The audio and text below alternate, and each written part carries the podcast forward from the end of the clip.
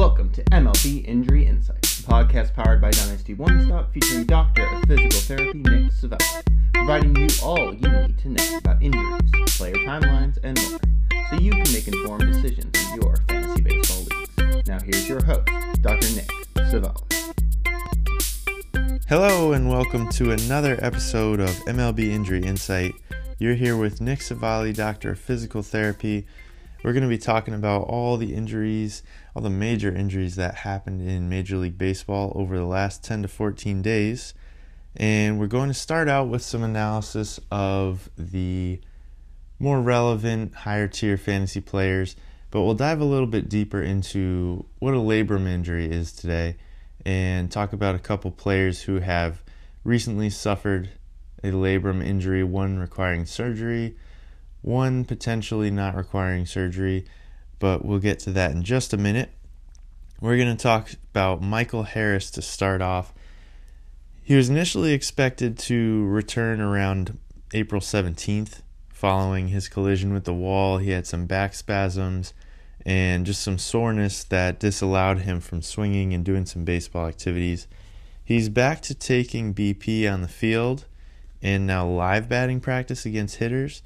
Uh, but the timeline got delayed just a little bit. It seems like they didn't quite experience the decrease in swelling that they were hoping for um, at the rate that they were initially expecting. So, first week of May is a good time to expect Michael Harris back. And I don't really see this impacting his game. It seems like they're taking the appropriate amount of time to make sure he's coming back 100% instead of trying to push him back at 70 or 80%. Justin Verlander has thrown 43 pitches in a sim game. His target to return is the first week of May. I don't see any issues with that as well. It sounds like he's going to be the old Justin Verlander when he comes back. So, good update there. Carlos Rodon of the Yankees still hasn't thrown a pitch in pinstripes, but uh, unless you count Chicago. But his forearm strain and back strain have both kept him out for the entirety of the season to this point. He's played catch. He played catch over the weekend on Sunday, which I guess is a good sign. It's still a little bit slow compared to what we initially expected um, due to the setback with the back injury. But if he's playing catch now and it felt fine, he's going to progress to uh, flat ground bullpens, then regular bullpens, then pitching against live hitters, and then possibly a minor league rehab assignment, which makes it reasonable to expect him to return maybe around mid to late May. Luis Severino threw more live batting practice, and he might be able to return after a short minor league assignment. This is going to be a quicker timeline than Carlos Rodon, it seems like. Uh, he might even return this first week of May, depending on what they see from him in a minor league outing. Much like Severino and uh, his possibility for a short minor league outing, Tony Gonsolin is expected to return this Wednesday after throwing just one minor league rehab start. He went three innings in that start, so we can expect him to get to maybe five, I would say, in his MLB debut for 2023. Gonsolin's coming off an ankle injury, and it really seems like he's just progressing nicely, and he has beat the timelines that they initially gave him. So everything seems to be going well for Tony Gonsolin. He's somebody who we wouldn't have expected 200 plus innings from anyway, just due to his history of innings pitched per year. So the fact that he missed a few innings at the beginning of the year might just make him a little bit more reliable throughout the rest of the season. And he could possibly total around 150 and, and stay healthy the whole rest of the year. That would be great. Corey Seager remains out with his hamstring strain. He is expected to remain out until at least mid May. It was a four to six week timetable initially when it happened, suggesting a grade 2 strain and that was back in mid April. So, mid May is a good expectation of when Seager will be back. And with a slew of shortstop injuries and disappointing starts to season, whoever rosters Corey Seager is probably happy to hear that. They only have to go without him for another couple weeks. So, next, I wanted to talk about Garrett Mitchell and Logan O'Hoppe. They might not be the most fantasy relevant players, but they've had good starts to the year, uh, especially Logan O'Hoppe at a position like catcher with a slash line of 283, 339, 547, and four home runs in 16 games.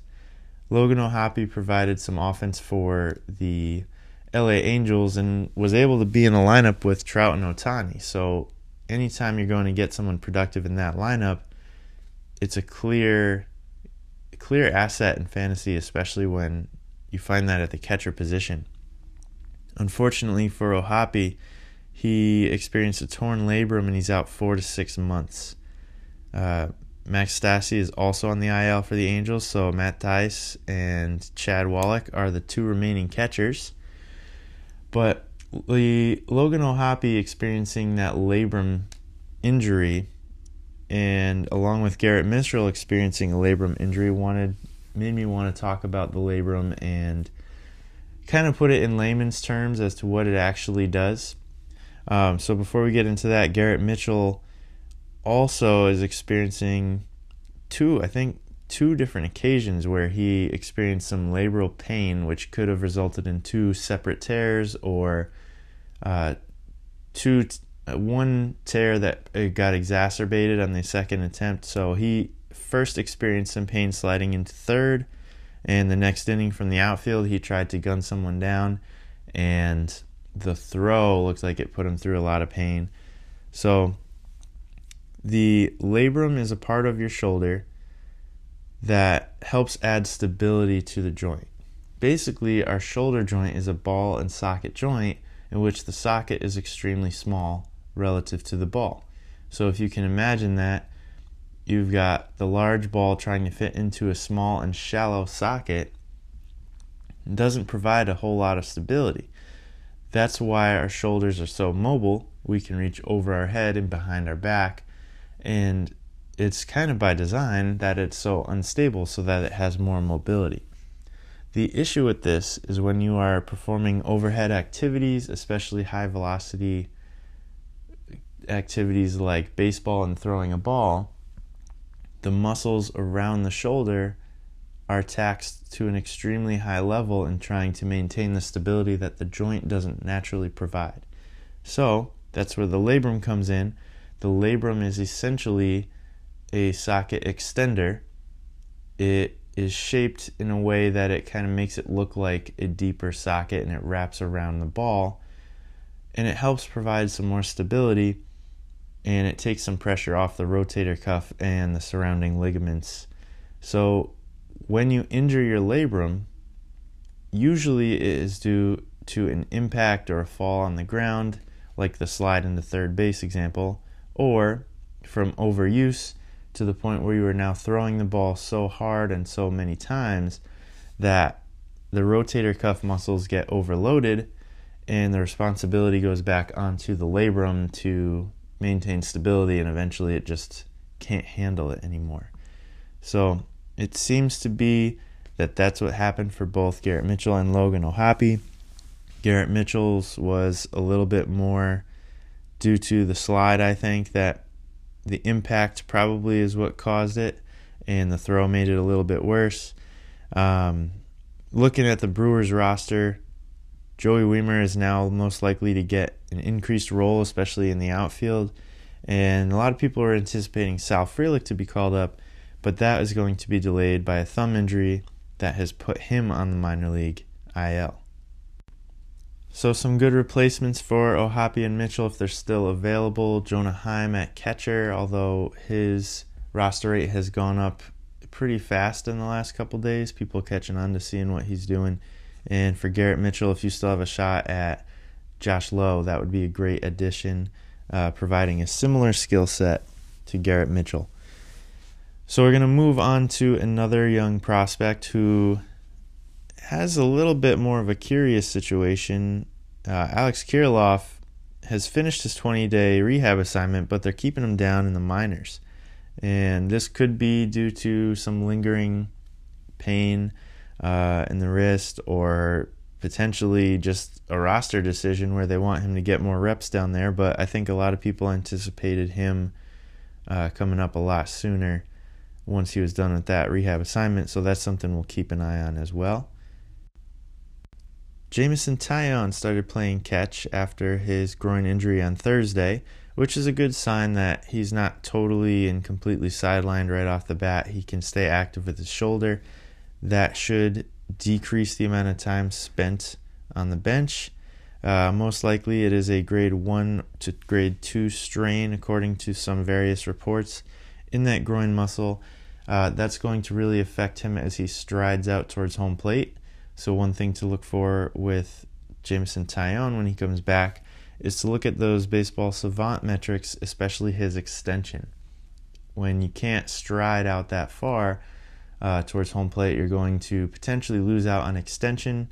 And so, if we start seeing some numbers that don't look like his normal uh, when he comes back, we could probably infer that that means he is not completely healed or completely stretched out again. And that would be a warning sign to possibly hold off on throwing him out there on your on your starting lineup until that extension returns to what it was.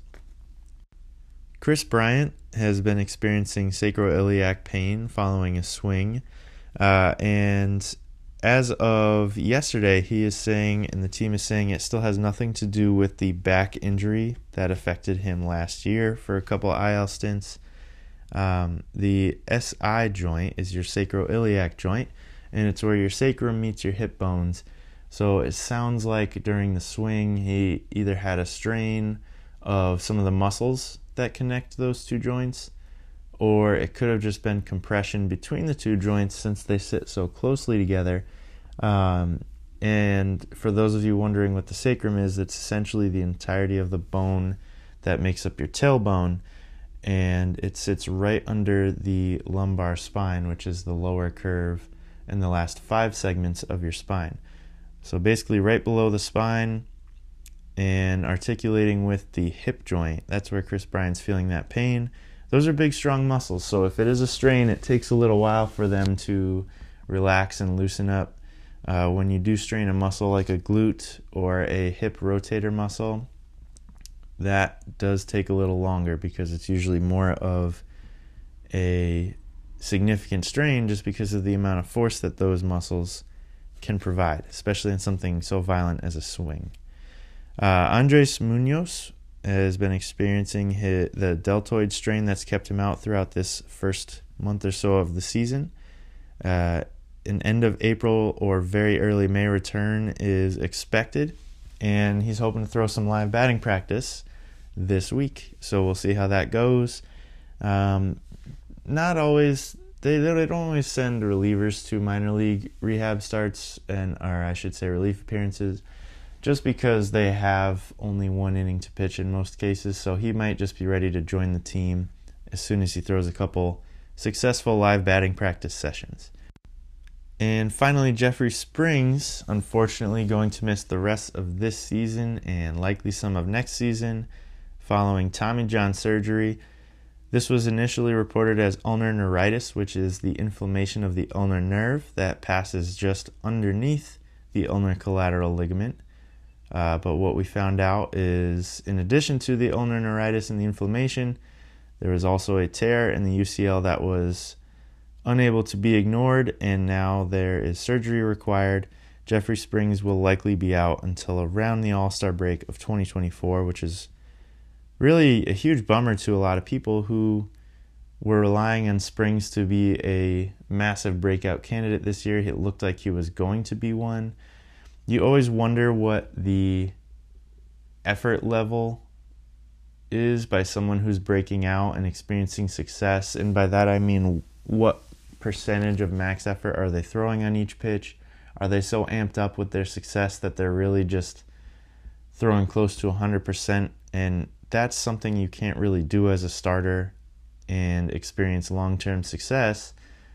Not the same way you can as a reliever or a closer. Jeffrey Springs was working into that starting role. He was having tremendous success. And this isn't any speculation on any fault of him or Ray's staff, this is something that I take from personal experience. If you start a game out striking out three people, your mind goes right to how many strikeouts can I get today? How can I maximize this performance? And he was having some excellent outings over and over again, dating back to last year. So he's probably just excited on the mound and throwing harder, maybe putting more effort in, and that could be something that his body just wasn't used to. Again, this is speculation on my part, but I think there's a pretty good chance of it. And it's not the first time we've seen someone start to break out and then see an injury that kind of seemed to come out of nowhere. So it's not really anything you can go and start predicting injuries with. Um, and this could be something that's totally different that has nothing to do with his effort or his approach. But certainly the first thought that I had was along the lines of he's he's probably extremely amped up. Maybe that affected the way he was releasing the ball and putting more effort in each throw. So we'll continue to go over all these injuries that come up in Major League Baseball, at least the ones that are most fantasy relevant. If you have any specific questions on injuries, feel free to DM me or tweet at me at NicoCiva1. That's N I C O C I V A and the number one. And we'll continue to keep you updated with any uh, major injuries that impact the game. Until next time, have a great day. Have a great time watching baseball, and we'll talk soon.